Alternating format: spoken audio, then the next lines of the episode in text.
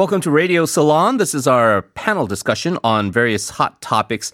We have our two regular panelists joining us here in the studio. First, uh, the independent legal researcher from LawQuant LLC, Professor Joung Hwang. Good morning, sir. Morning, Henry. And also joining us from the uh, Yonsei University Institute for North Korean Studies, research fellow Dr. Bong Young-shik. Good morning to you, sir. Good morning.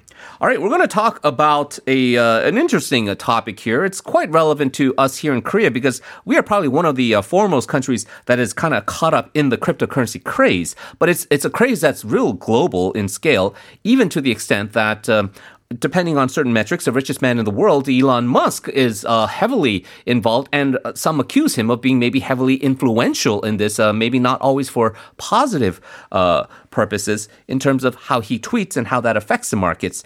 And uh, recently, what he said has uh, has affected things like Dogecoin, the the meme cryptocurrency, as well as um, severely affecting the I guess the blue the gold standard of cryptocurrencies right now, the the one that started it all, Bitcoin. So we'll, we'll talk about all of this as well as sort of what we can see going forward with any of this um, in terms of speculation, in terms of th- will this become a legitimate sort of trading currency in the years to come, I, I, I, can tell from the notes here that uh, there is a lot of skepticism in, in, this panel in regards to the future of cryptocurrencies overall. But uh, let's start with you, Dr. Bong. Um, you always um, drop pop cultural references. So I'm I'm wondering, are you a Saturday Night Live fan? Like, do, do oh, yes, sir. Did yeah. you watch the Almost Elon Musk? Um, in, uh, Only the segments. Right. Okay, okay.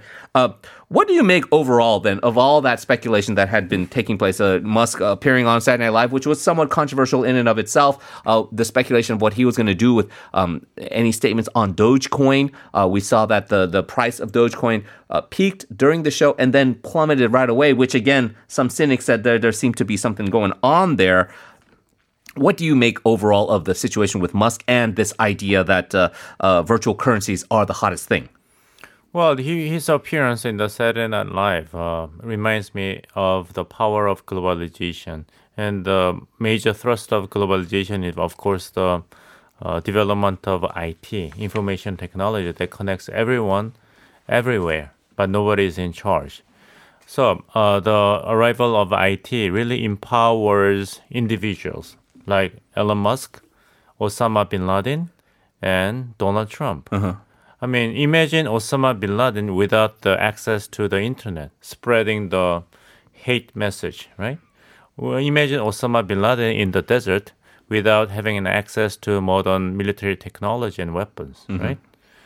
Imagine Osama bin Laden without access to international financial system to finance its terrorist activities. Imagine Mr. Donald Trump without Twitter. Yeah. So Elon Musk, which we are imagining now, which right. shows his influence so Elon, Elon Musk is a kind of a financial um, personification of IT industry in the flow of globalization, um, as uh, Mr. Donald Trump has been as yeah. a politician, uh, exemplifying the power empowerment of the individual thanks to IT. So right away, and, and, I think you know very well, Elon Musk has sort of almost a cult following of right. very diehard supporters. Influencer. So, yeah, I don't know how many listen to our program, but for you to compare to Osama bin Laden and Donald Trump may not be the most favorable comparison. No, I'm just uh, indicating that the globalization has both a dark side and mm. bright side. Yeah. You know? And I think a lot of people are kind of noticing this dark side, especially what we've seen so far with what happened with Dogecoin, what happens, uh, what what is happening right now with Bitcoin, and these tweets that seem to just send the markets into a big. It's almost like he's Janet Yellen or you know like the mm-hmm. Central Federal Reserve right. chairman with with right. how influential those words are. What do you make of the uh, Elon Musk phenomenon in regards to all this, Professor Hwang? Well, I mean, you know, you sort of have to wonder what he's what he has going in, in the backside. I mean, with respect to Bitcoin, you know, he he disclosed that his the company that he, chairs, you know, Tesla had a, made a large investment in, in Bitcoin, and then and then sort of suddenly he said, uh, you know, you know, not not too long ago, he said he will accept payments for Tesla cars with Bitcoin, and then now he suddenly said he he will stop, and the reason that he he, he gave out publicly the the, the environmental concerns concerns because of the mining activity, uh, mine activities, because that uses a lot of electricity. It's kind of odd because you know it's not like it that's a news. I mean, everybody who knows anything about the Bitcoin will know that you know it takes a lot of electricity to mine these bitcoins. So wasn't like he, he didn't know about it, but suddenly uh, it's a concern, so he'll stop uh, accepting payments for it. I mean, the it seems that there's more going on than the apparent reasons, but it's not really clear so far.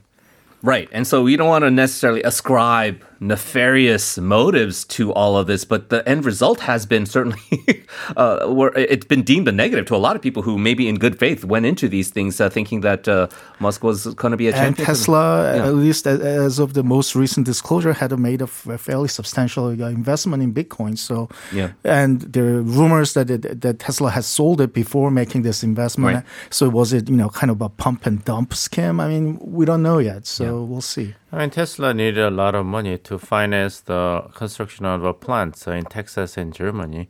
So it is not a coincidence that uh, Tesla has just made a 101 million US dollars in profit by selling the holdings of its uh, uh, crypto money. So something is cooking here. And I like to cite the uh, uh, what the professor at Columbia Law School, uh, Professor John Coffee, said of this. Uh, Elon Musk always saying things every two days, and what he says isn't consistent. Mm-hmm. Right. So I don't think his main priority is not to push the legalization and wide use of the crypto money, but it is to maximize the company's profit. Right. But that's not a very nice thing to do in terms of his, That is a very, very nice thing to do as a CEO of a company. But his fanboy base, a lot of them are not necessarily shareholders in, in Tesla. A lot of them kind of look to him as sort of this inspirational kind of uh, Tony Stark Iron Man figure that Right, but you know, there's another Sorry. source of inspiration in the Hollywood movie, Mr. Gekko in the Wall Street. Uh, yeah. Greed works.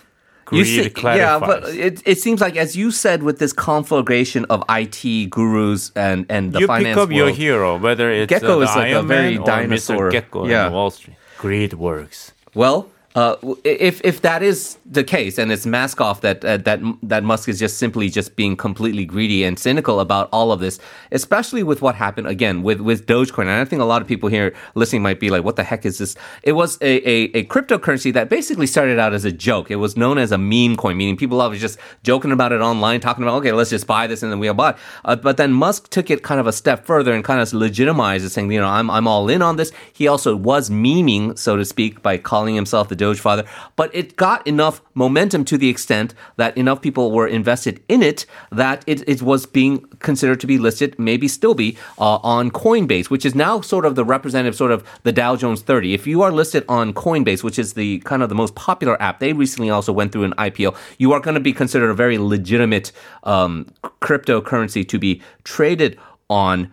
Uh, it does feel like now again, when we talk about pump and dump schemes, right? You, you, you say hype everything up, make everyone buy at the peak, and then have a concerted sort of maybe um, collusionary agreement among the big players, the institutional investors or the big fat cats who have a big stake on that to just all of us start selling, watch the price, uh, price of that uh, plummet, and then buy back again at bargain basement prices. I, this is not something new to crypto. I mean, this is right, as you well know, Professor. On this is something that goes on all the time in terms of just regular uh, investing, so to speak. Is it possible that that's what's going on here? Because that, that's just that's just very disappointing and um, I mean, it looks very suspicious, Okay, right? I mean, one day he says it's a hustle. Next day he says that ah, this is the greatest thing in the since the you know sliced bread. I mean, you know, why is he doing this? I mean, market manipulation is a fa- fa- fairly you know uh, you know good explanation for but this. it's a very serious crime too, is it not? well. The problem is that it's not a regulated market, right? I mean, it's it's in a regulatory gray area. So the SEC can't necessarily just step in and right. okay. Henry, there has to be the law first and regulations first before they are broken. So the fact that morally they did the same thing that the SEC normally, like let's say we talk about Tell, tell me what is morali- morality? Right. But let's say, for example, we talked about Samsung stocks, and you guys were all very influential figures. And when you guys talked about Samsung on on on this show, a lot of investors started buying, and then they, they put Samsung stocks. There's the always roof. a fine print with a disclaimer, right? Yeah, right. But so what you're saying is different because we don't have the regulatory framework for, to necessarily pursue this case. Right, and it's a, a big political uh, conundrum too, right? On one hand, there are people who say that you know government regulation is bad. Why are you interfering with this latest IT innovation? On the other hand, you know even in, here in Korea, there are a bunch of you know the, the, the dump and uh, pump and dump schemes and uh, actually and outright frauds involving cryptocurrencies with lots of Yeah. you know, investors uh, losing their shirts, and then they're actually calling for investor protection. I mean, do you want investor protection or do you want uh, regulation? I mean, you know, it's the two sides of the same coin, and you know, there are people who hate both and who want both. I mean, it's, it's a bit of a conundrum that uh, that puts government in a bind. So let's talk about that. That's a good transition to um, moving away from focusing on the Musk discussion to how cryptocurrency is really, really taking hold of the public consciousness here in Korea. Maybe for better or worse. Some people say for worse. Do you feel, um, Dr. Bong, that when you see Koreans, and now I think there's a lot of uh, disappointment being expressed towards Elon Musk, the way he has kind of conducted himself and the way it's affected really the bottom line of a lot of people who hold a lot of um, uh, kind of uh, equity or at least uh, leverage in Bitcoin or Dogecoin. What do you think about the Korean sort of fascination with this and how it is sort of a kind of an interesting aspect of our society as well? Well, considering the uh, very gloomy prospect for, especially for younger generation in the society, uh, to have enough potential to buy and own their own houses in their lifetimes, and lack of um, good opportunities in the job market, it is understandable that there could be a substantial portion of young South Koreans crazy about this as a new oppo- opportunity, new gold mine in the 21st century. But basically, it is, um, as you said, that you know, um, pump and dump. It's a high risk, high return investment. So any investment is not free from personal responsibility. So you have to focus on the actual state of this uh, uh, uh, cryptocurrency as legal money. Why euro is euro, the universal currency for members of European Union? Because the European Union acknowledged officially that euro is the only legal tender. What is a legal tender? It's a form of money that courts of law recognize as a satisfactory payment for any monetary debt. Usually there are coins and banknotes, not gold or bitcoins or rice of pound, ri- uh, pounds of rice. I owe you money, and the court said I have to pay the debt to you, Henry, but I cannot pay the debt without legal tenders. I have to use the legal tender, and uh, it is questionable whether uh, cryptocurrency has reached a level, official level Yeah. as a legal tender. So this is still way, way too speculative. Yeah, and I know both of you uh, have been expressing skepticism as to the future of cryptocurrency actually becoming something like legal tender. I can tell you, though, just from uh, observation with just take aside all of the other speculative cryptos with bitcoin itself it's become so kind of uh, vastly uh, distributed and permeated throughout the world that in essence it's, it's, a de facto you're not necessarily using legal fiat to to purchase goods and services but there is enough of an underground economy with bitcoin right now that i don't think it's going to go anywhere anywhere soon although it might not be recognized by you know all the various central banks here in the world. But in Korea, Professor Hwang, do you feel that the the idea, because Dr. Bong mentioned this idea, we're all kind of priced out of the housing market because the prices are so crazy. Where else can we get? There's this idea that everybody has to be a part of some kind of 대박, right? Some get rich quick. Jackpot. You feel left behind if you're not part of it, and maybe there is that appeal for crypto, and the fact that over the past few years, it's just kind of sky. If you got in pre 2016, you bought one Bitcoin, you're you're a multimillionaire now, so you're you're you're fine. But do you think that this is something that really uh, we have to, uh, like in the words of, let's say, um, Yoo Si-min back in the old days when that this, this uh, dispute first got debated, that you need to protect people from themselves because they just don't know what they're doing right now? I mean, let's look at the term itself. It's cryptocurrency, right? I mean, it was supposed to be a new kind of Yeah. currency, which means that, you know, it wasn't supposed to be, you know, investment vehicle. It was supposed to be a new technological inve- uh, innovation that will kind of, Yeah. you know, uh, replace the existing currencies and be a lot more useful and Yeah. you know all kinds of ways. Nobody really talks about that anymore. It's now kind of you know get rich quick schemes. Right. You know, you look at these coins and say, I mean, you say that you know it's used a lot for pay, uh, payments around the world, but you know people who use it sort of have to have you know uh, really brave when you know the price of Bitcoin goes That's up true. and down by twenty percent Yeah. a day. I mean, you sort of have to wonder. Well, we think the won is volatile, Yeah. but compared to I mean, you buy something, and then Yeah. it's not that the something you buy that the value changes twenty percent overnight, but the something that you buy with Bitcoin, its value changes Yeah. twenty percent Yeah. overnight. I mean, its usefulness as a currency is sort of undermined by its own success. So, I, I mean, the fact that it's although we still use the term cryptocurrency, I think now it just kind of became an investment craze, which kind of uh, so, sort of you know, it defeats the purpose of why this was created in the first place. Yeah, and uh, you know, just drawing from your own expertise, Dr. because I know you were um, a little annoyed with me or before the show started about having to do some extra homework for studying Oh, yeah, the currency uh, issue. But tying it to North Korea, which is in your wheelhouse, um, it, it is there is a pitfall to this, right? Because if it is legally kind of deemed uh, lucrative enough to to to hoard countries like um, North Korea might find it beneficial to do things like ransomware attacks and try to get people to to actually hijack them to to get more cryptocurrency, Yeah, especially international terrorist groups or guerrilla groups uh, to finance their, um, you know, activities because uh, uh, cryptocurrencies uh, cannot be traced. That's the uh, huge distinction uh, to the advantage of cryptocurrency to other regular official currencies circulating in the international financial market like uh, U.S. dollars or the euros. Um, last year, uh, it was reported that the North Korean system kind of uh, uh, beat the pressure of economic sanctions, um, mainly through the United Nations Security Council resolutions, by penetrating into international banks and intercept a lot of their financial transactions and demand the ransoms to be paid in cryptocurrency because North Korean agents uh, did not want to be traced by the uh, international organizations and the home governments.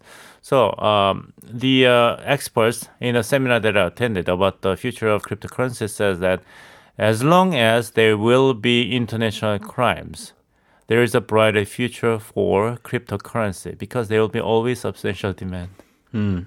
Yeah, and so when we have in the previous uh, long time ago days where hard currency Right, like the other movie, the Scarface, Al Pacino was in a hard negotiation with the bankers. Bankers wanted a bigger commission to, uh-huh.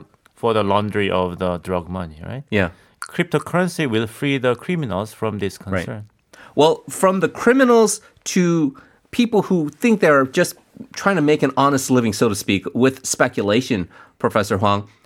The Elon Musk example is is instructive because you know you you put a note here whether he's a tech vision uh, visionary. Is he uh, is he Iron Man Tony Stark or is he just a robber baron right? Is he just a kind of a kind of a the typical stereotypical greedy uh, Wall Street guy like Gordon Gekko young people are drawn to Musk, but young people are also drawn to this idea of crypto. It's not about blockchain technology and the ledgers and how this could replace things like legal contracts and all of that. They just care about the get, get rich quick aspects of it. It's become a big enough political issue here that these 20s, 30s male demographic is like now somehow the most sought after voting bloc in the country. And we're seeing conservatives like Lee Jun Suk making some waves into them by being sympathetic to this. Do you feel pandering to that voting group might result in some policies that might somewhat be misguided? Because the government, one official being kind of insensitive, saying, we can't regulate this. We're not going to give you any protections, but we are going to tax you up the wazoo for holding the cryptos.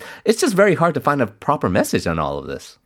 Yeah, I mean, once the public is sort of you know caught in investment craze and you know get rich uh, quick schemes, I mean, it's kind of hard to you know it's Put the genie back in the bottle. yeah, kind of I mean, it's uh, you know, it's the animals that uh, uh, animals that that's really hard to control, basically.